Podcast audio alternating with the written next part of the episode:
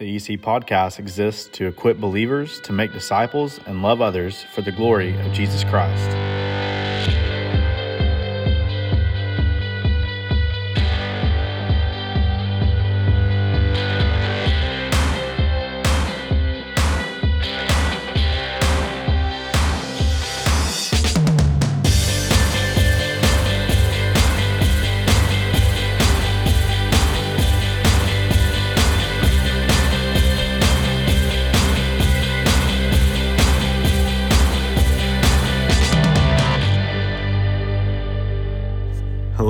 Welcome to the EC podcast.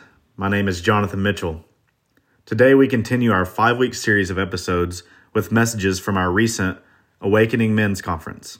Today you will hear the third message, which was given by Pastor Gabe Brown of Providence Missionary Baptist Church here in Seymour, Tennessee. In this session, Pastor Gabe challenges us with this truth. If we want to change our culture, it is through the power and preaching of the gospel. Pastor Gabe will unpack attributes of a godly leader, and we trust this message will bless you. Enjoy. Um, it is a tremendous honor of mine to be with you all today. Um, the Apostle Paul said that he was the least of the apostles, and he, of course, said that with much humility. I can say in 100% truth that I'm the least of the pastors here.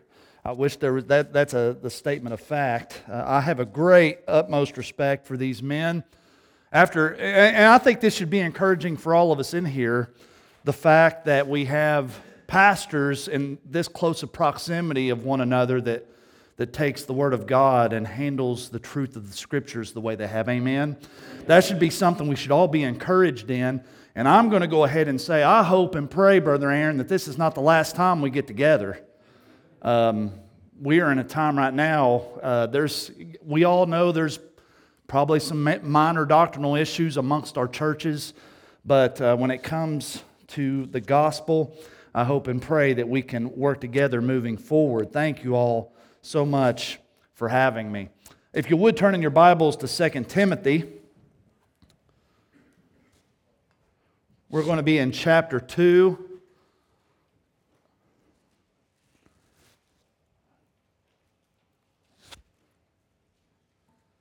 The task that was handed unto me today was uh, discussing and preaching on unwavering faithfulness. So I'm going to do my best to ask God to use me to speak to you all, to equip the saints of God.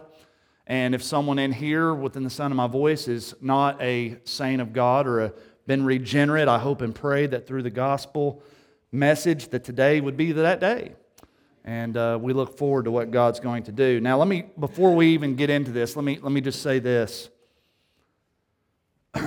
there are a lot of people. We know we live in a society that it's. We see the direction that it's going, and a whole lot of people. If you were to poll people and say, "What's the problem? What do we need to do?" You would hear a lot of different answers to that. Even within our churches, I would imagine if you went and uh, spoke to some of the folks in our church, they would mention, you know, it's our president's fault. Let me remind everybody in here, if you'll remember in the scriptures, the last Passover celebration, that Jesus rode in the first, or the, the, the uh, first day of the, the Passover week, Holy Week. And if you remember, they were, Hosanna, Hosanna, they were laying down the palm branches, and, and he came in riding on the back of a donkey. And, you know, he was very popular amongst the people and the procession ended at the temple gates. He goes back to Bethany. He spends the night with Mary and Martha, comes back the very next day. And based upon the reception he would have received that first day, you would think he's going to go in and he's going to overthrow the Roman barracks because that's what the Jews were looking for in their Messiah.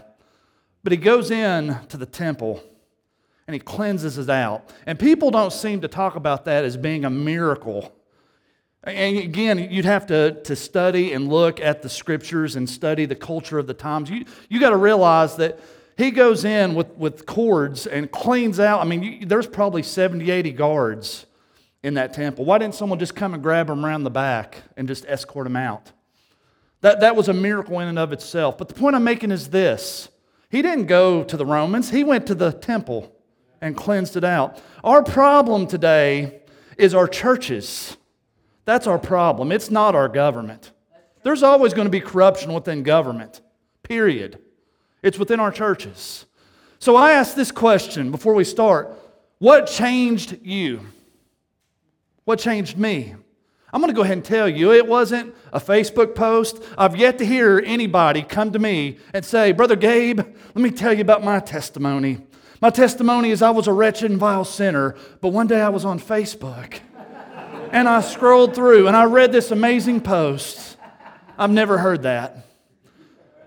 It was the power and the preaching of the gospel that changed me. It changed you. If we want to see change in our culture, in our society, it's going to have to be in and through that. Okay, I just wanted to make sure I said that before we got started. 2 Timothy chapter 2. And we're going to be looking at some verses here. And again, I, I would imagine, I believe Brother Aaron can agree with this. This uh, conference is called the Men's Conference, it's the Awakening Conference, but this is really a leadership conference. We need men to step up and be leaders within our churches. I'm going to be talking about that a little bit today. So let's look at some things that the scriptures say about leadership. Now, you may be saying, well, Brother Gabe, you're going to be preaching from 2 Timothy. This is a pastoral letter. I'm not a pastor. No, this isn't just for pastors, this is for anybody that's a believer. Anybody that's a believer. Let's look here at the scriptures. The Bible says, by the way, the inspired, inerrant word of God, amen. Thou therefore, my son, be strong in the grace that is in Christ Jesus. You know, I played sports, many of you in here did as well, I would imagine. I used to umpire and, and I've refereed basketball games. It's so funny hearing instruction coming from the crowds at times and from even coaches. You know, a kid misses a fly ball, and this is the kind of instruction they get from the dugout catch the ball. Well, yeah, obviously they need to do that, but that's not very good instruction. But when you see someone who's a real teacher, you know, I hate to admit it, but Alabama's got a very good football team. And when you see, and I, I know I hate to admit that, but it's true, you see their coaches get to their players on the sidelines and coach them up and instruct them. They don't just say, hey, catch the ball. Here you see young Timothy. We know, uh, you know, I'm, I'm, I'm, i want to make sure that I don't assume everybody in here is familiar with what's going on here. This is an epistle or a letter written by the Apostle Paul to his, uh, you know, he is the mentor of young Timothy, who's a timid pastor. And so he's writing this letter. and He's telling him here in verse 1 listen, my son, that's the type of relationship they had. We're going to go more in depth in that in a moment. He says, Be strong in the grace that is in Christ Jesus. But you'll notice he doesn't just stop there. You know, we, we do that a lot of times. Hey, you know, hey, be strong in your faith, be strong in Christ. This is a very powerful thing right here. It's a very powerful thing. And I, I like, to, I like to hunt. I don't want to pat myself on the back, but I still hold the record for the largest buck killed in Blount County, just so you know. if you come to our wild game supper, it normally is front and center. Uh, I killed it in my freshman year of college at Maryville. And you know something about a gun is you don't just hand it over to a small child and say, "Hey, go have fun. Go go shoot this thing. Go do it, go do your thing." You know what you do is you you teach them. You take a hunter safety course because it's a very dangerous weapon. Well, so is this. And you want to know why we have so many splinter groups today? You want to know why so many people are so loose with the scriptures? Is because there hasn't been a sense of getting together and discipleship. We're so focused on evangelism, which is a good thing. But the Great Commission, if you read it, you see there's a great emphasis on discipleship as well. So we see here in verse 2, he says, Be strong in the grace that is in Christ Jesus, verse 1. And the things that thou hast heard of me among many witnesses, the same commit thou to faithful men who shall be able to teach others also. Thou therefore endure hardness as a good soldier of Jesus Christ. No man that worth entangle himself with the affairs of the life, that he may please him who hath, who hath chosen him to be a soldier. And if a man also strive for masteries, yet is he not crowned except he strive lawfully. The husbandman that laboreth must be first partaker of the fruits. Father, Lord, we thank you. I'm thankful for these men. I needed, I probably need this today more than anybody in this room. And I'm thankful that and gratefully humbled that I have been selected to be able to come before this wonderful group of men to open up your word, to preach. I'm undeserving. I'm a vile and wretched sinner, simply saved by grace. There's nothing special about me. So, Lord, today I pray that you are exalted. And as Chris said in the last session, that we get as low as we can.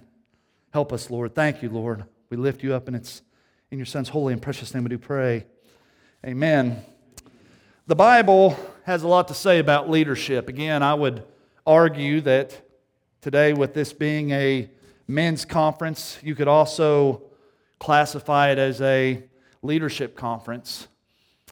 And so, God wants people in the church in positions of leadership, and He wants to make sure that those people are in a position where they are qualified to be in that position and equipped to be in that position. Listen, a church cannot be any more successful than its leaders. And we need to recognize that. We need to recognize the importance of that. In America today, again, I, if we were to sit here and talk about all the problems in the churches, we wouldn't have nearly enough time. But there's nearly 400,000 churches in America today. Nearly 400,000. We don't need any more churches. Now, I don't mean to say that we shouldn't be striving to plant churches. I'm not saying that. What I'm saying is we need more leadership and more discipleship to take place within the church. So, what's the standard for a leader? Again, we're going to look at seven of them in our scripture today.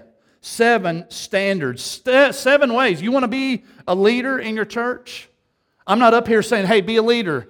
Thanks. I hope to see you Sunday morning. I'm here to tell you from the authority of God's word what how Paul took the young protege Timothy and instilled with him these leadership traits and values. So we're going to look at those, these seven, this evening or this afternoon. See, Timothy, as I mentioned earlier, he was one who struggled with confidence. He was one that uh, was failing in his leadership res- responsibilities, being a young man, being timid. I would imagine there are many in here that are timid with the gospel. I, I don't, I, I have fallen short of that too. I don't want to sit here and stand in front of you and say I'm a champion of boldness at all times. But I also wonder why is it it's so hard for us to share the gospel with the lost and dying world? I, I, it, it's mind boggling to me when, when I, of course, we know why that can happen and why that does happen. We allow, we don't get up daily and uh, like Paul says in 1 Corinthians chapter 15, and, and die of self. And, and rather than being led by the Spirit of God, we are led by the flesh, and the flesh is not, just has no desire uh, at all to have anything to do with the things of God. But we, we many times lack confidence. And today I hope and pray that I not only just equip you and challenge you, but encourage you to go back to whatever church you may come from, whether it be here or at Reformata or Oak City or, or Mount Olive, wherever it is you serve, and maybe other churches. There may be other churches here that I didn't mention, but I hope that be the case. But Timothy's failing in his leadership responsibilities. And we see here Paul point out the things that he needs to do. The first one is this going back to verse 1 Thou therefore, my son, be strong in the grace that is in Christ Jesus and the things thou hast heard of me among many witnesses. The first one is this a leader is a teacher. A leader is a teacher. You're supposed to be a leader, Timothy. And why are you so timid?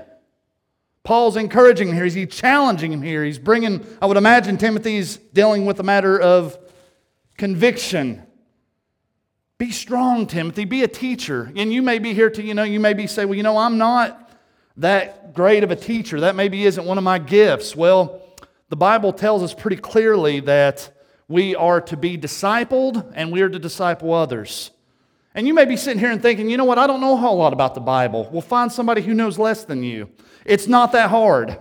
And I hate to say it that way, but it's true. It's not that hard. I mean, I've got some of my church members here, and this is the circle of trust right here, where, where they, wherever they are. Now, I know they're out there somewhere, so whatever said, you know, that whole vague, you know, I say this in love, but there's sometimes I get up in front of my church and I ask questions on Wednesday nights as we, uh, on Sunday mornings, um, I'm a little more topical. On Sunday nights and Wednesday nights, I'm much more expository. And I'll ask questions as we go verse by verse through books. We've, we've went through a number of New Testament books, and sometimes you pastors know how long it can take if you do due diligence to the scriptures. Um, but I'll ask questions, and I'm thinking, why doesn't anybody know the answers to these? Are they just being timid, or do they just not know? And I imagine in many cases it's they just don't know. And uh, I'm, I'm 42 years old. Chris, a moment ago when he spoke, I was, you know, Chris and I, I, I probably know him longer than any of the rest of them because when I was at Maryville College, used to go to First Baptist Sevierville for on Thursday nights and uh, there was nothing around where I went to, to, college as far as college and career, so we would go up there. So I've known him um, probably uh, longer than any of the rest of the pastors here, but have a great and tremendous uh, respect for each and every one here. But I'm, I'm 42 years old.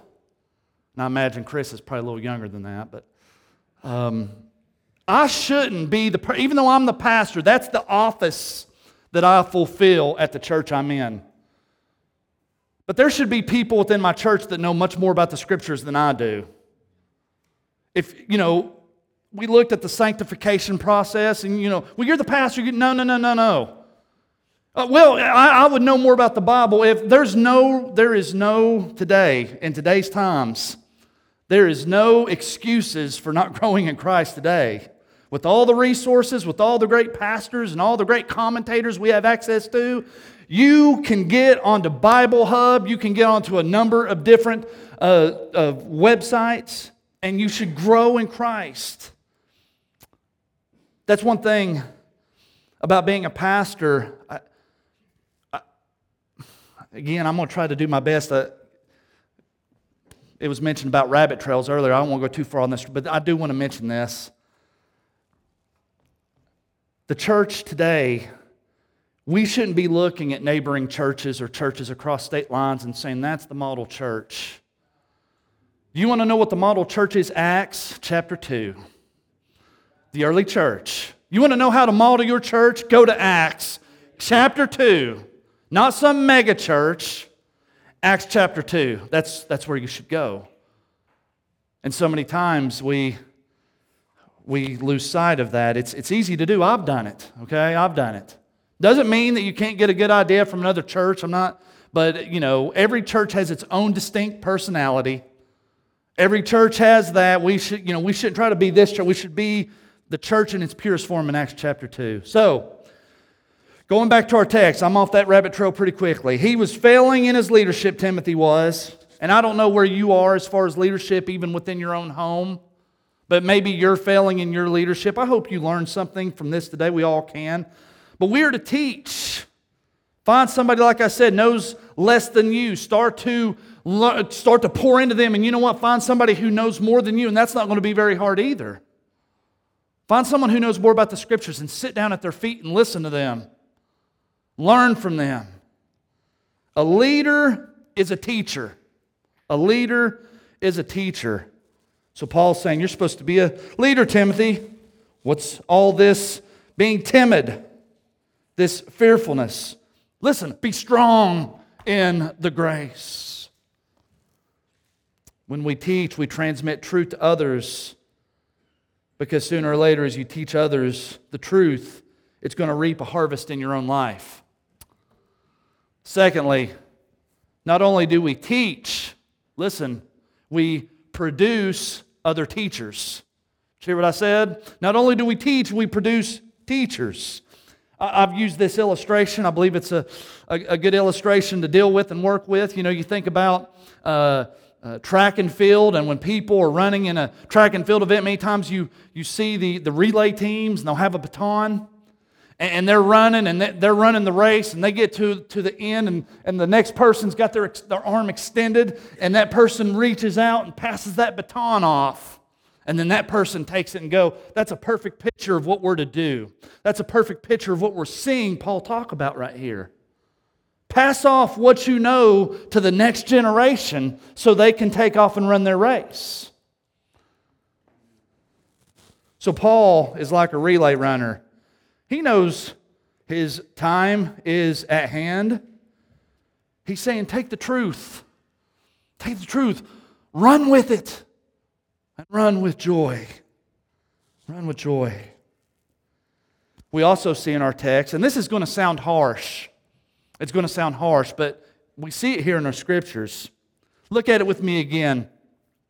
In verse 2 And the things that thou hast heard of me among many witnesses. Remember, Paul's talking about how I'm teaching and you teach others. Look at it.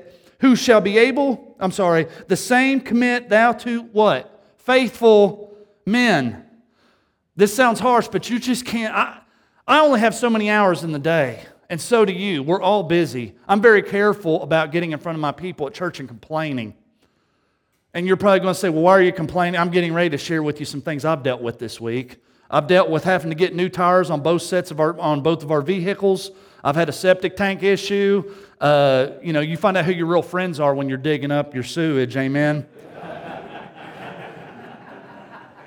People, uh, you know, I'll say that in church and I'll call somebody. I'm like, well, that never goes to their voicemail. That's interesting.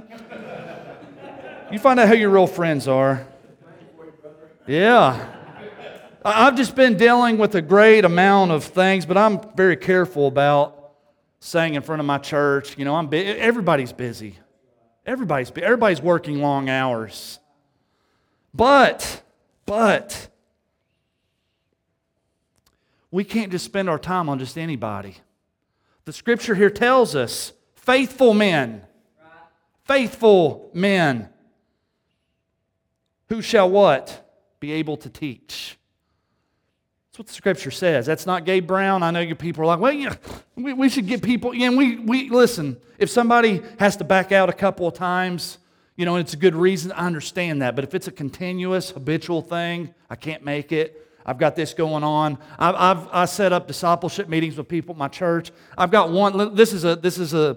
Uh, I always give praise and honor to God because He's the only one that deserves it. But there was a, a man in our church who got saved at the age of 69 years old. And after he got saved, his wife got saved, his son got saved, his daughter in law got saved.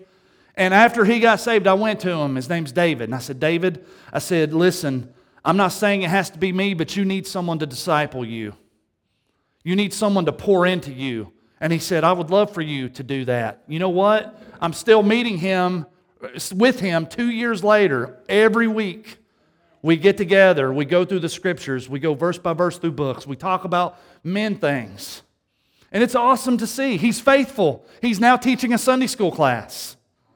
And that, that's the type of growth we want to see as churches. Not this flocking seagull stuff. Oh, you don't like what thing, how things are going at your church? Why don't you go ahead and fly with your group of cronies over to my church?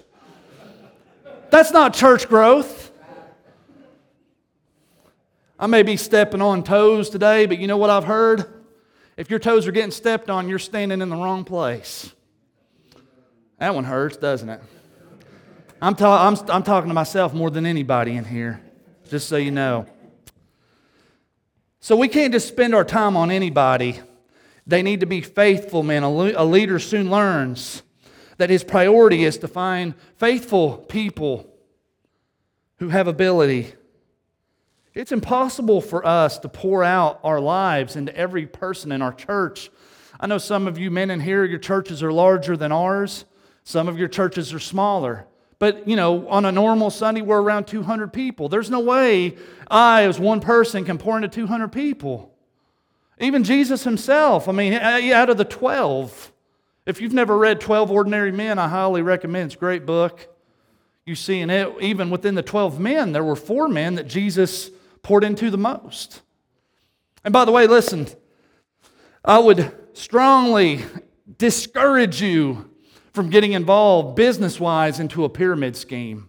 I got involved in one in college. I sat and I listened. I'm thinking, man, I'm going to be rich. I'm not going to have to finish my degree. I'm going to be, you know, it was Quixtar, whatever, Amway, whatever they called them back then. And I was going to work my way up the, the you know, and of course I, they got my money. And I saw real quick people didn't even want to talk. I have a hard enough time people wanting to talk with me anyway. They'll just turn, oh, here comes Gabe, you know. But when I was in this, nobody wanted to talk to me. I don't blame them, and I got out of it very quickly. And of course, I was supposed to get my money back. I never did. It's a scam. You all know it's a scam. But you know what? When it comes to discipleship, that's exactly what we're doing. It started with Christ, and it worked itself down.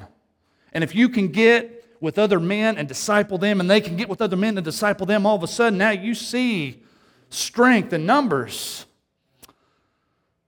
So we are, again, to produce teachers. We're to teach, to produce teachers, faithful men, reliable men, trustworthy people who will not handle the word recklessly. Uh, brother Claude, I love this brother. I feel like I know him. He, he's going to be doing the next session. I hate that I'm not going to be able to be here. I've got to go from here right to a wedding. But Claude, man, he's, he's got some heavy hitters on his podcast. If you don't watch his podcast, I hope you tune into it moving forward. But he and I have had conversations about the things that we've dealt with in his church and my church with people who handle the text very loosely, who place emphasis on things above Scripture. You know, you have a lot of groups around here. There, uh, there are side ministries that they've made the main ministry. And uh, I, I, point out to you Matthew chapter 7. You know, again, there, I love our charismatic brothers. Uh, got some very, very good friends that are in that movement, in the Baptist movement, the Methodist movement, different movements all around. But if you remember in Matthew chapter 7, those who were cast into the lake of fire. And the Lord says, Depart from me, you workers of iniquity. I never knew you. If you remember, they said, Well, didn't I prophesy? Didn't I work miracles? You know, they, they mentioned, they never mentioned, didn't I preach the gospel? It was all these. So again, we need to make sure that we pour into reliable, trustworthy people. Again, that's not an attack on any Listen, I, I did not say that as an attack on any denomination because today we come together. Uh, but again, just be careful, is, is what I'm saying. So, reliable, trustworthy people who handle the truth and don't compromise it. I only have a certain amount of time in my life. So do you. Don't waste it. We need to act with a sense of urgency. Seems like yesterday I was getting my license and driving to the Alcoa Springbrook pool thinking I was big stuff. Here I am, 42, all blank again, and my kids will be grown and married off. It goes fast. We need to spend our time pouring into others, but that starts in our homes. Amen? Amen. Let's look at verse 3. Verse 3, we see another picture of a leader. Thou therefore endured hardness as a good soldier of Jesus Christ. Thirdly, we see Paul tell young Timothy listen, be strong in the faith, be a teacher, produce other teachers, be a soldier. Be a soldier. A leader is a soldier. A leader is a soldier. This is a very practical message today. I love this text because the outline is pretty much right here in the text for us. We don't have to really go around digging too much here. It's right here. A leader is a soldier. The implication here is that we're in a battle. Do you realize we're in a battle? We're in a battle. We're in an invincible battle. We're in a spiritual battle, and it's not easy. And it's not cool. I get so frustrated with this pragmatic approach now to church that everything's got to be cool. I remember when I was growing up and youth pastors would come in and and, listen, I, I do believe in relationships and trying to reach people where they are and all that. But this idea that church is cool, it's not cool. We're going to be celebrating, you know, this Sunday we're going to be honoring our veterans. Could you imagine if, I don't know this brother right here, but he maybe he served in a military branch or sometime he's a veteran. You know, hey, I bet you when you were in that war, I bet that was really cool, wasn't it? I bet you when you saw all those men that were getting shot and killed in Vietnam or whatever war you served in, I bet that was really cool. You're, you're never going to hear a veteran talk about war being cool. We're in a spiritual battle. It's not cool that our brothers and sisters in other countries are getting their heads chopped off. It's serious, and we need to handle it in a serious manner.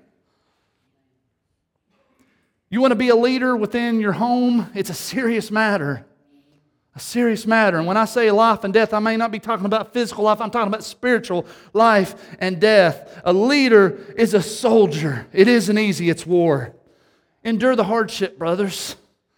You know, I loved, I'm going to go ahead and tell you one of my favorite parts.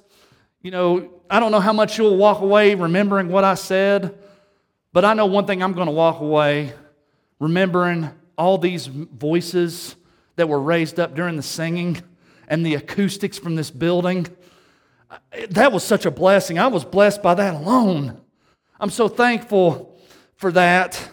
I'm so thankful. That helps us to endure the hardships.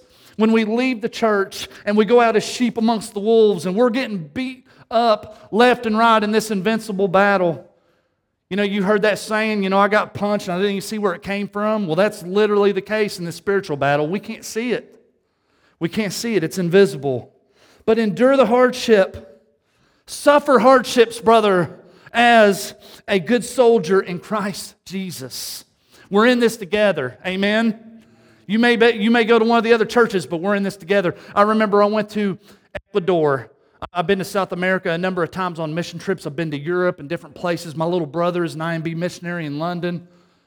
So it, within my family, we and my church, we greatly believe in missions. And when we went to Ecuador, there was a, a little man. He was, I felt like I was Andre the Giant in Ecuador. I'd walk around and like be patting people on the head. They're real little over there.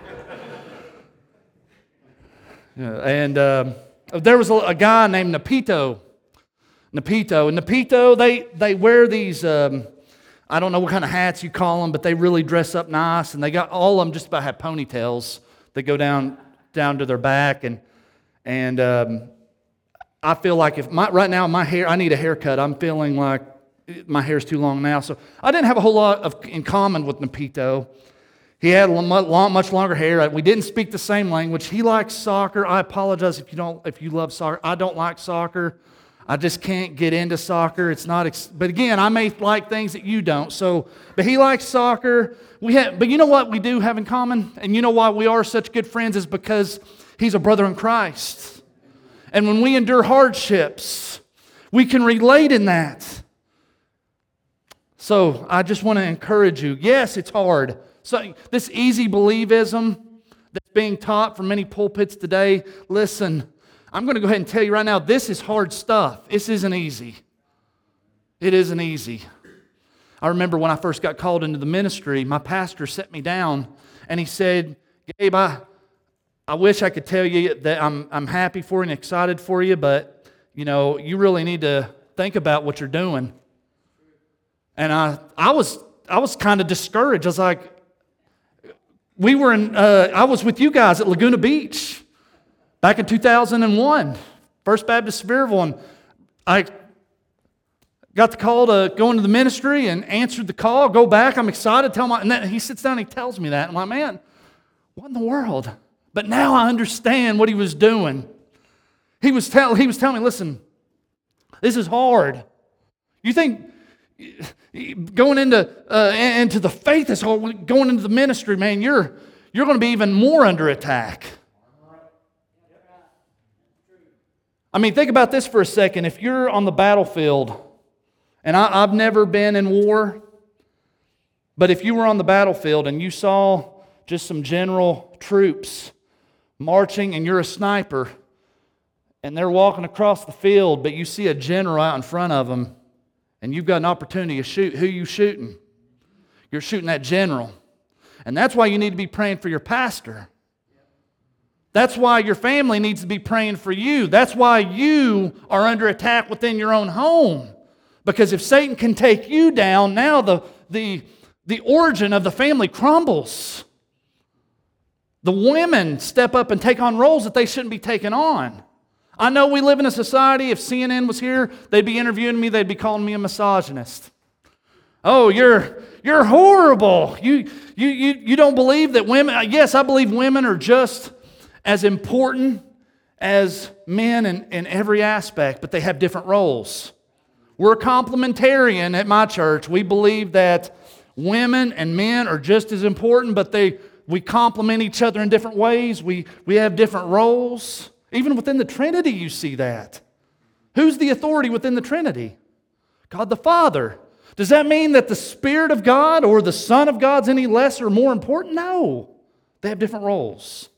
So we need to recognize that within our homes. Endure the hardship, suffer the hardship as a good soldier of Christ. You have to assume a willingness to share the hardships involved in leadership responsibility in your home and in your church. Again, it's not cool, it's not easy. Let me use this t- chair right here. I want you to turn with me, if you would, to Second Corinthians. Keep your place there in Second Timothy, but turn over to Second Corinthians chapter 11.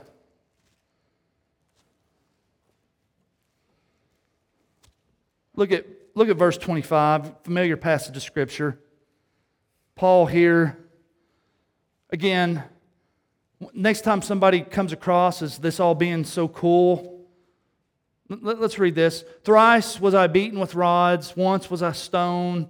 Thrice I suffered shipwreck, a night and a day I've been in the deep, in journeyings often, in perils of waters, in perils of robbers, in perils by my own countrymen, in perils by the heathen, in perils in the city, in perils in the wilderness, perils of the sea, in perils among false brethren. Verse 27 In weariness, painfulness, and watchings, often hungry, and thirst, and fastings often, and cold, nakedness.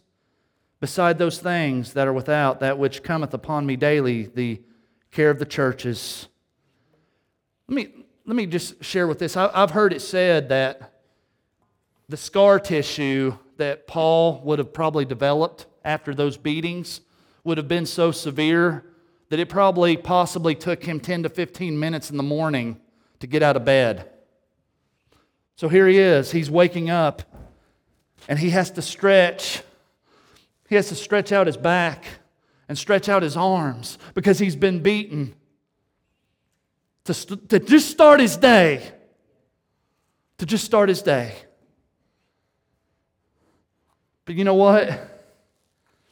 He says, and I know you know this verse I can do all things through Christ who strengthens me. And that doesn't mean he scored a touchdown. You know what that means? It means that he's in this prison and he's got joy and peace, and people are looking at him and they're wondering, Paul, how could you endure all of that? How could you go through all the sufferings and yet you're happy, you're, you're joyful, you've got a peace?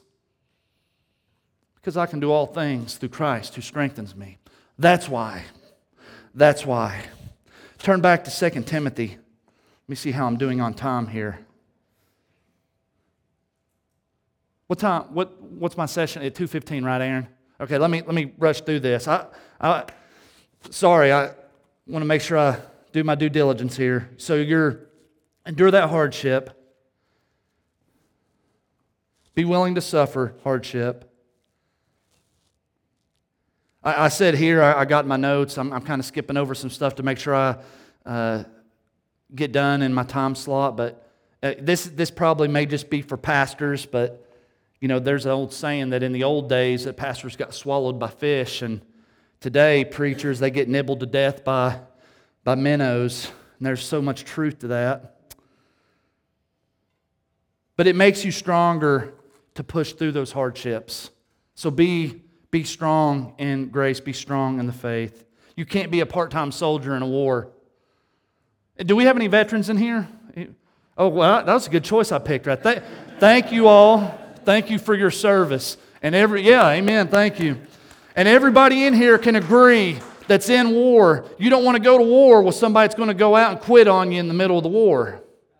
You don't want somebody out there in battle. Brother Kirby, he's, he left, and, and I'm not nor, I don't normally use illustrations, but uh, I remember the, the illustration um, from Saving Private Ryan. Some of you probably remember that movie, and there was a, a part in the movie where there was a, a knife fight between a German and an American. And there was a man who was an American standing outside. Y'all remember this scene? They were wrestling amongst one another. The German gets on top of him and shoves that knife through his chest cavity and kills him. The whole time, one of his men was standing outside the door and was afraid to come in and help him out. We, you can't be a part time soldier. You, you got to have boldness, display boldness. When you join the army, you have a little bit of time to get rid of your business and whatever you have to take care of in this society, it's gone and you go. And that's the same thing with Christ. You lay aside those things and now you're sold out to Him. And lastly, about this, as a soldier, you have to keep one thing in mind I want to please the commander in chief. It's pretty stupid to second guess him, the one who can see the whole battlefield, the one who can see the invisible things. I've shared with my church before that as pastors, we are under shepherds.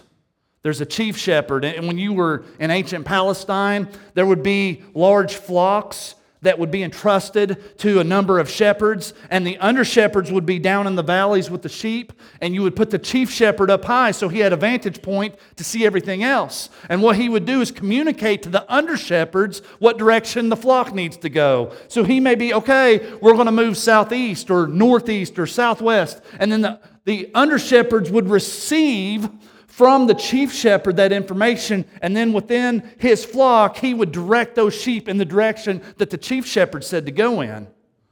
And that's what we do. And this is the voice that we hear from right here God's Word. So we need to listen to the one who has the vantage point. Look at verse 5.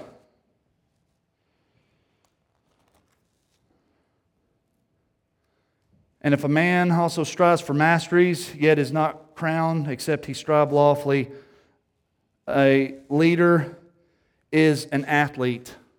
A leader is an athlete. You know, one thing, I, I, I, played sports. Many of you in here played sports. One thing, if you're going to be successful in athletics, you've got to be dedicated. You can't go about doing things in a lackluster manner. You know, you go out and you watch some of these people who, who perform on the highest level, it's because they practice six, eight hours a day. That's the point that we're dealing with here, is that there's a tremendous amount of commitment to being in the body of Christ. It's not suggested, it's commanded. If you're going to be a leader, remember this within your family, you got to work. You got to work at it. I, I, Chris said something earlier I want to segue off of. He said, You know, people say, well, that's just the way I am. Jesus was a, he was a Jew, right? Stereotypically speaking, Jews are not pleasant people. They're just not. That's just the truth. I know we live in a society today, we don't want to hurt people's feelings, but that's the truth. People normally don't. Look at the neighboring country. Nobody liked the Jews. They're not an easy people group to like historically. I'm not talking about individually, I'm talking about as a people group. But then it's amazing that God, that's who God chose to send his son, the Messiah, to be, was of that race, of a Jew. Can you imagine if Jesus went out and was just a jerk to everybody? Well, that's just the way my people are. No, he didn't do that. He didn't do that. There's a, again, a level of dedication to being a believer, a level of commitment. If you're going to be a leader, you got to work. You got to strive for the mastery. Nobody's going to give you everything. Paul says you got to work for it. And by the way, also in sports, there's rules involved, right? You, you're probably some of you are going to maybe watch the game here in a little bit, and you know, there's rules to keep, and we strive in the same way as a believer to strive lawfully. Moving along real quick, let me go this last one. Fourthly, you got to be a farmer. This is the last one I'm going to. there were some others I was going to hit on. You got to be a farmer. You know what? I've never known. We got farmers in our church. We got people that work farms, and I've never met a lazy farmer. Anybody here ever met a lazy farmer? Farmers work hard. They work hard to feed their families and make ends meet. But notice this. Notice this in the scriptures. Look here at verse 6. The husbandman that laboreth must be first partakers of the fruit. Well, what does that mean? What's that mean right there? Here's what it means. The only thing that keeps a farmer working himself to exhaustion to feed the people is that he gets something back from it. No farmer is going to go out and just work the fields and produce crops and, and distribute those crops and not make ends meet. That doesn't happen. What's the point? Why are you saying this? Because we need to be getting fed ourselves so that we can feed others. You got to be getting something to, do, to feed others. In the same way, a farmer has to be receiving income and money to ensure that he can continue to do what he's doing so that he can produce crops for others. Do you see the picture? A leader is somebody who produces things through his own studying and through his own teachings. Real quick, real quick, I'm sorry. Turn, look real quick with me, if you would, at verse 24. Last thing, and I'm done. Verse 24. Thank you all so much for having me. I've got two minutes. Look here, verse 24. And the servant of the Lord, this again, this is talking about leadership. And the servant of the Lord must not strive, but be gentle unto all men, apt to teach and patient. The last thing is this you must be a slave to Christ. You must be a servant. Now, when, when we say that in our society, most people don't like that term because they think about slavery the way it was 175 years ago. But let me tell you the difference between slavery 175 years ago versus what we're talking about here. 175 years ago, you would have had a slave master who would have taken his slaves and he would have sent them out and he would have beat them and he would have earned income based on their work. But the master I serve and the master that you serve did the work for us and he took the beating for us. Do you see the difference? And that's why I'm proud today to stand in front of my brothers and say, I'm a slave to Christ, and I'm proud of it. I didn't take my ear and put it up on a, a post and get an awl placed in it like the indentured servants of the day would. But listen, He sealed me with the Holy Spirit on that day of redemption. Let's pray. Father, Lord, we thank you, we praise you, we lift you up. Lord, I'm so thankful for these men. I'm so thankful for Brother Aaron and this church and the ministries of this church and all the others in here, Lord, we, as we look at Paul and Timothy and the relationship they had and the instructions that was given to young Timothy, Lord, we're thankful. And Lord, I pray that we can take those lessons and strive to instill those within our families. Thank you, Lord. Be with Brother Claude, be with Brother Aaron, be with the, the, the rest of this uh, conference, and bless it, Lord. We thank you, and we praise you.